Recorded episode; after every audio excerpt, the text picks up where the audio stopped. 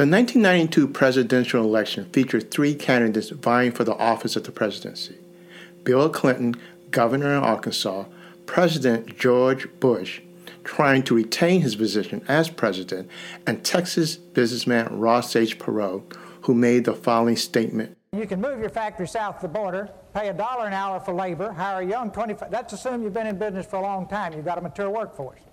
Pay a dollar an hour for your labor, have no health care, that's the most expensive single element making a car, have no environmental controls, no pollution controls, and no retirement, and you don't care about anything but making money, there will be a giant sucking sound going south. That was perhaps the most memorable statement from the 1992 town hall debate held at the campus of the University of Richmond, Virginia, October 15, 1992. It aptly described what the New World Order would mean for jobs, especially manufacturing jobs under the proposed North American Free Trade Agreement.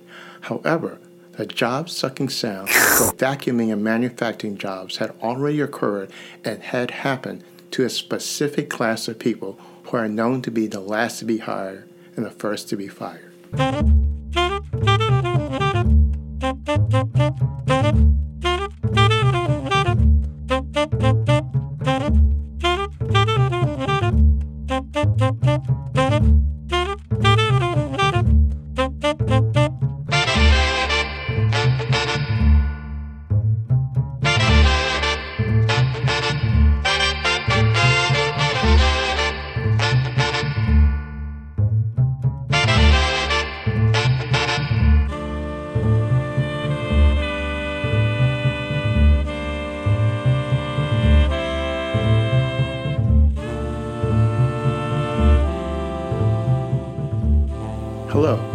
This is From Black Power to Black Trauma, a podcast series that explores phantom politics in the post civil rights era.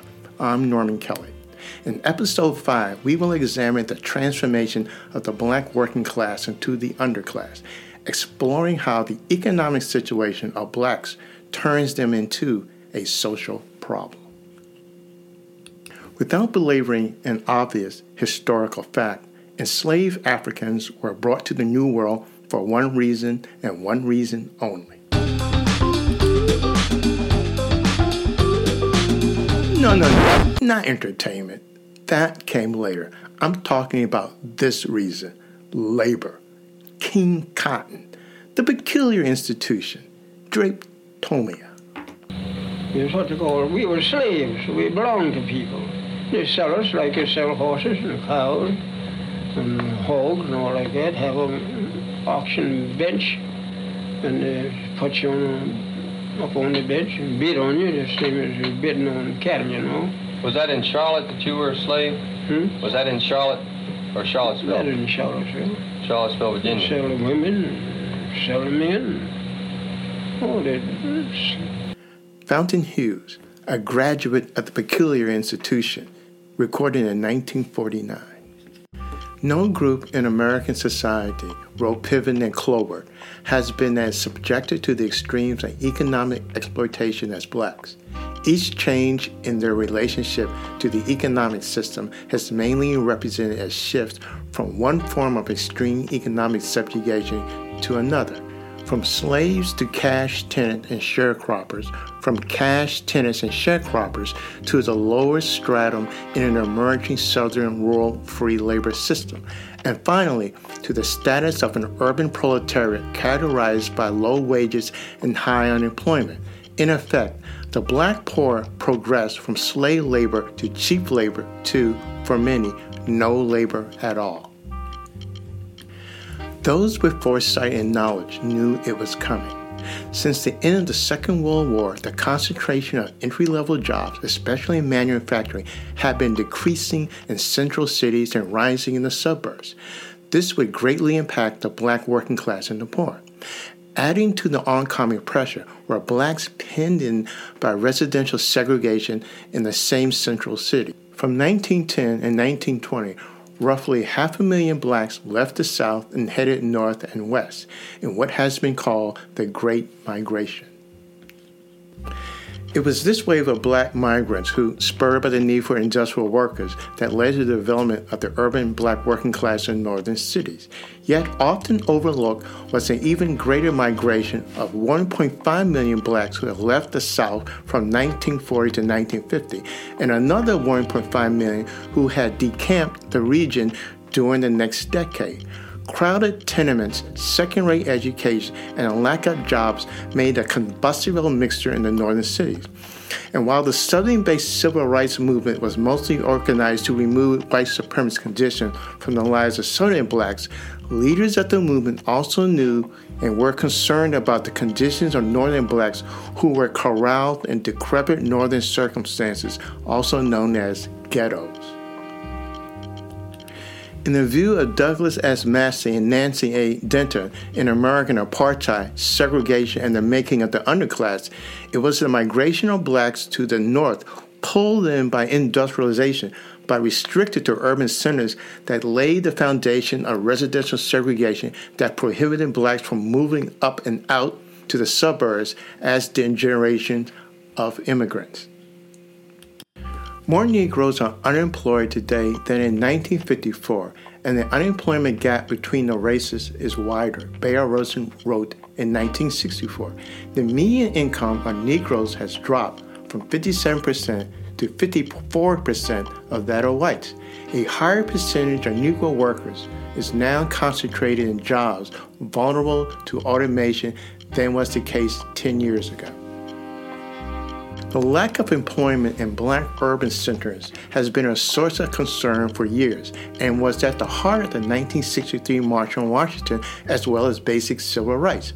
But as Kenneth B. Clark, the psychologist and author of Dark Ghetto, remarked, the masses of Negroes are starkly aware of the fact that recent civil rights victories benefited a very small percentage of middle class Negroes while their predicament remained the same or worsened. In Workers on Arrival Black Labor in the Making of America, Joe William Trotter Jr. noted that the black urban industrial working class nearly disappeared by the early 1990s, and between 1997 and 1987, the manufacturing sector declined by 64% in Philadelphia, 60% in Chicago, 58% in New York, and 51% in Detroit. From 1945 and onward, the black working class would be buffeted by automation, suburbanization of jobs, deindustrialization, and globalization. And, as attested by Rustin and his prescient article from protest to politics, we are in the midst of a technological revolution which is altering the fundamental structure of the labor force, destroying unskilled and semi skilled jobs, jobs in which Negroes are disproportionately concentrated as King himself performed a mostly white audience at Grosse Pointe in 1968, weeks before his assassination, we find in the other America unemployment constantly rising to astronomical proportions, and black people generally find themselves living in a literal depression. All too often, when there is mass unemployment in the black community, it's referred to as a social problem. And when there is mass unemployment in the white community, it's referred to as a depression. But there is no basic difference. The fact is that the Negro faces a literal depression all over the U.S. Black workers would decline from a peak of roughly 25% of the national workforce in the 1980s to just over 10% as the 21st century began. Deindustrialization would mostly hit blacks first in the 1950s and the 1960s, but the process rolled through the rest of manufacturing America hitting the white working class by the 1970s and 1980s, as described by Barry Bluestone and Harrison Bennett in The Deindustrialization of America Plant Closing, Community Abandonment, and the Dismantling of Basic Industry.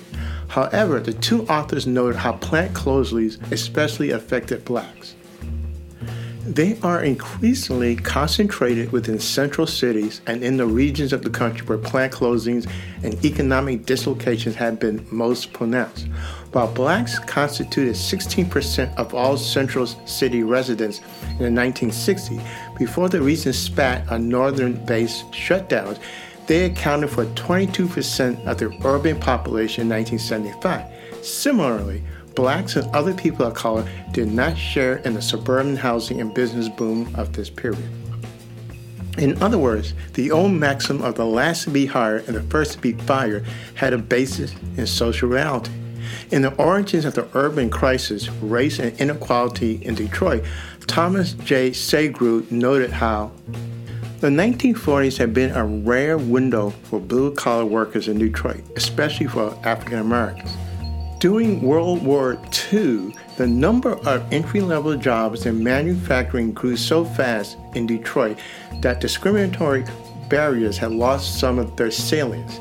Even as large segments of the Detroit labor market remained largely closed to black workers, they still found operative jobs in the automotive industry and in other related industries during the wartime and post war boom.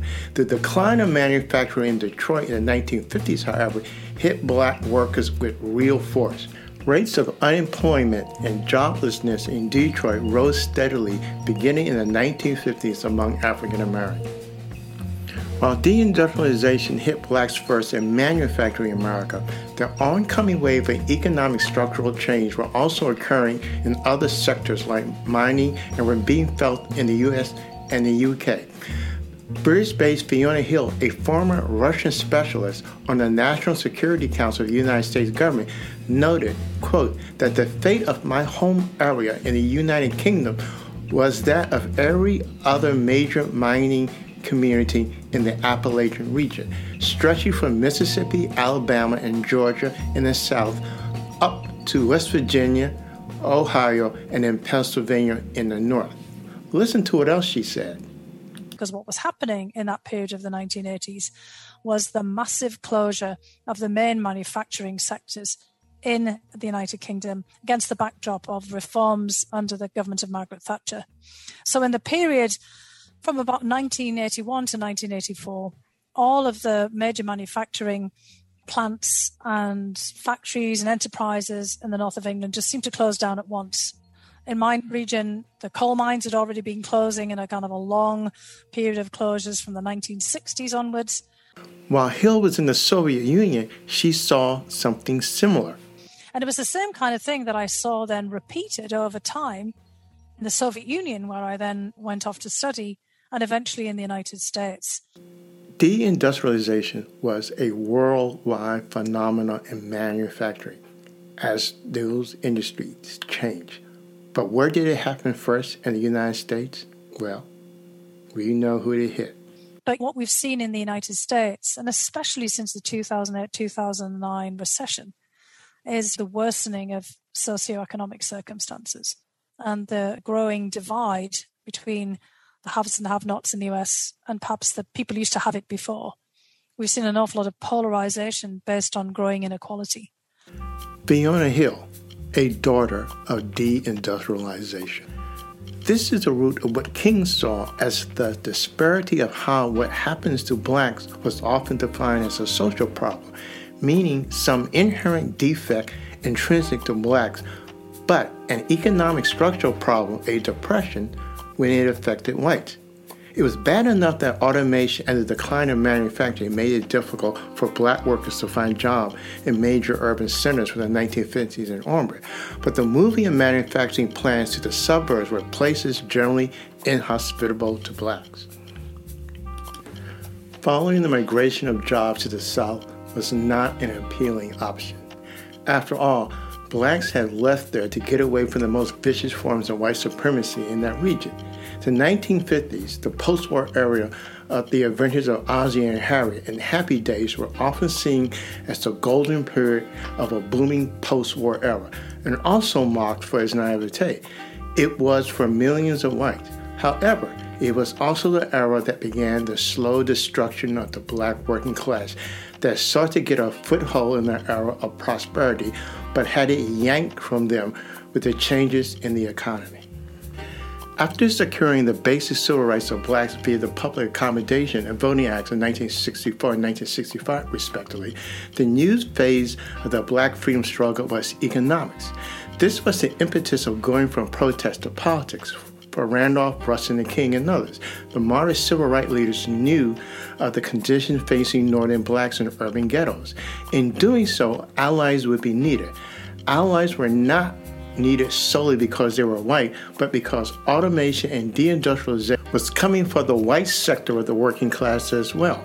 And a united front and programs that would have been the best way to deal with the forthcoming ravages that deindustrialization would bring.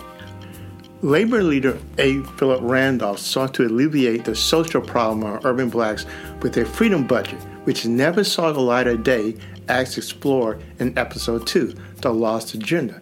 The Johnson administration Great Society program and the War on Poverty contained in the Economic Opportunity Act of 1964 were the largest federal economic programs. While the government programs contained job training, there was no component job creating programs, unlike that of the New Deal, which actually put people to work. But even then, any funds earmarked for poverty programs were lessened due to the war in Vietnam. By 1968, all the programs were mere shells of the robust 1964 promises, as the administration budget, resources, energy, and all their political capital were pulled towards Southeast Asia. In total, a series of related and unrelated events stalled the economic agenda of the civil rights movement. The rise of black power, the shifting of the war on poverty to a war on crime, to a war on drugs aimed at blacks, a series of urban revolts which prompted the war on crime, white backlash, the Johnson administration focused on the war in Vietnam, and most importantly, the assassination of Martin Luther King. From the mid 1960s to the mid 1980s, the black working class was being decimated, being transformed into an underclass due to the radical changes in the economic structure of American capitalism. The leading civil rights activists who were concerned about this destruction, King, Randolph, Russ, and others, were ignored, called Uncle Toms, or had been assassinated. The hot ticket from the late 60s to the early 70s was Black Power nationalism. Black Power, the calling for a black nation, and the hoisting of the black community banner, which some of the black middle class used to match its class interests, were the ideological coins of the realm. Yet, the one stratum that could have made an issue of what was happening to the people made no mention of what was happening to working class black people meaning the reality that they were losing jobs, were the black power militants. However, the plight of blacks as workers wasn't an issue. In 1972, Amiri Baraka and others gathered at the National Black Political Convention in Gary, Indiana, and issued the National Black Political Agenda, which was proposed to be a blueprint for black empowerment in the era of self determination. Yet, in the seven areas that listed as critical for the future of black America political development, economic empowerment, human development, rural development, foreign policy, environmental protection, and communication, blacks as workers were never mentioned and what their needs were. The Gary Declaration, Black Politics at the Crossroad, a preamble, vaguely mentioned that, quote, our cities are crime haunted dying grounds, and that, quote, huge sectors of our youth and countless others face permanent unemployment, but nothing mentioned the scope of the destruction via automation that King, Randolph, and Rustin had discussed earlier. Neither unions nor that blacks had been in them and were losing entry level union jobs were mentioned, only collective bargaining for District of Columbia employees. In other words, the very people most likely to have experienced so called black trauma the increasingly displaced black working class were not even mentioned. Blacks as a nation or the black community became the catch all phrase that conveniently smushed out the reality that a specific class of blacks workers were being left out of the picture. The rising class of black elected officials and aspiring class of lower middle class and middle class blacks activists would use the rhetoric of, of blackness as their counterparts in the third world use the ideology of national consciousness as stepping stones to their own narrow agenda. a deceit that France would not outline in the wretched of the earth. They would, as James Brown was saying, be talking loud but saying nothing. Where did these workers go? Where did they go? Victor Hugo, writing in Les Miserables, offered a hint. Each took a different path, perhaps sinking little by little into the chilling haze that swallows up solitary destinies, that sullen gloom where so many ill fated souls are lost in the somber advance of the human race. These people disappear into the underclass. What did these people do? What happens when work disappears? Metaphorically, the four horsemen of the urban apocalypse appeared crime, drugs, violence, mass incarceration. As William Julius Wilson wrote, when work disappears, neighborhoods plagued by high levels of joblessness are more likely to experience low levels of social organization. The two go hand in hand. High rates of joblessness trigger other neighborhood problems that undermine social organization, ranging from crime, gang violence, and drug trafficking to family breakups and problems in the organization of family life. Neighborhoods plagued by high levels of joblessness, insufficient opportunities, and high residential mobility are unable to control the volatile drug market and the violent crimes related to it. And the job losses were immense, as Wilson noted. The manufacturing losses in some northern cities have been staggering. In the 20 year period from 1967 to 1987, Philadelphia lost 64% of its manufacturing jobs. Chicago lost 60%.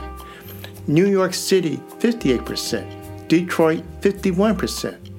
In absolute numbers, these percentages represent the loss of, of 160,000 in Philadelphia, 326,000 in Chicago, 520,000, over half a million in New York, and 108,000 in Detroit. As noted by Joe William Trotter Jr., still, despite significant differences from city to city, high rates of unemployment and low and inadequate incomes in new service sector jobs underlay the spread of poverty across black urban America. In the central city, African American poverty increased by 74%, rising from 3.1 million to 5.4 million people between 1969 and 1972, while inner city whites living in poverty rose by 52%, 9.7 to 14.5 million. As stated before, the consequences of this socio-economic dysfunction was the high level of intrafamilial violence. Wilson observed between 1985 and 1992 there was a sharp increase in the murder rate among men under the age of 24. For men 18 years and older and younger, murder rates double. Black males in particular have been involved in this upsurge. Note the high homicide rates over a 54 year period in the post civil rights era, which includes the years that Wilson cited. While the Nixon administration, as examined in episode 4, used the war on drugs as a cover for its political vendetta against the anti war movement and militant blacks, working class and middle class blacks felt they were under siege by the enemy within their neighborhood heroin. Heroin was such an epidemic in cities such as New York that even soul brother number one, the godfather, James Brown, felt compelled to record a song poem called King Heroin in 1972. In 1973, New York Governor Nelson Rockefeller signed into law one of the most draconian drug laws in the country.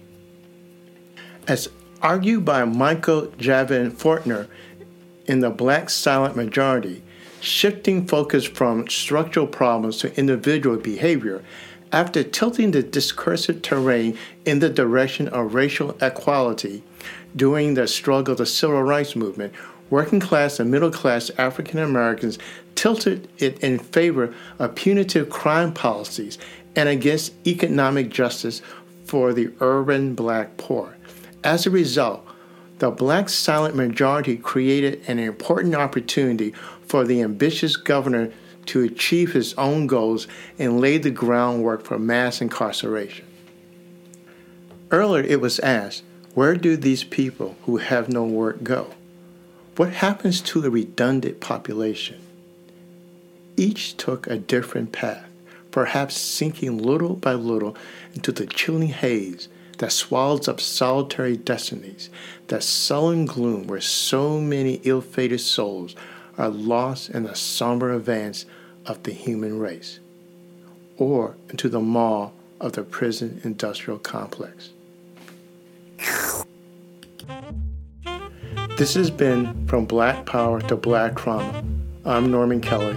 Thank you for listening. Audio recording of Fountain Hughes, courtesy of the United States Library of Congress. Audio recording of Fiona Hill, courtesy of Dollars and Sense, a Brookings Institution podcast. An editorial correction. I misspoke when I said that Fiona Hill was British based. I meant she was British born. She became a naturalized U.S. citizen. She's also a good example of why the United States should encourage immigration. She, like former Lieutenant Colonel Alexander Vindman, are naturalized U.S. citizens who believe in American values more so than some native born Americans. Until next time.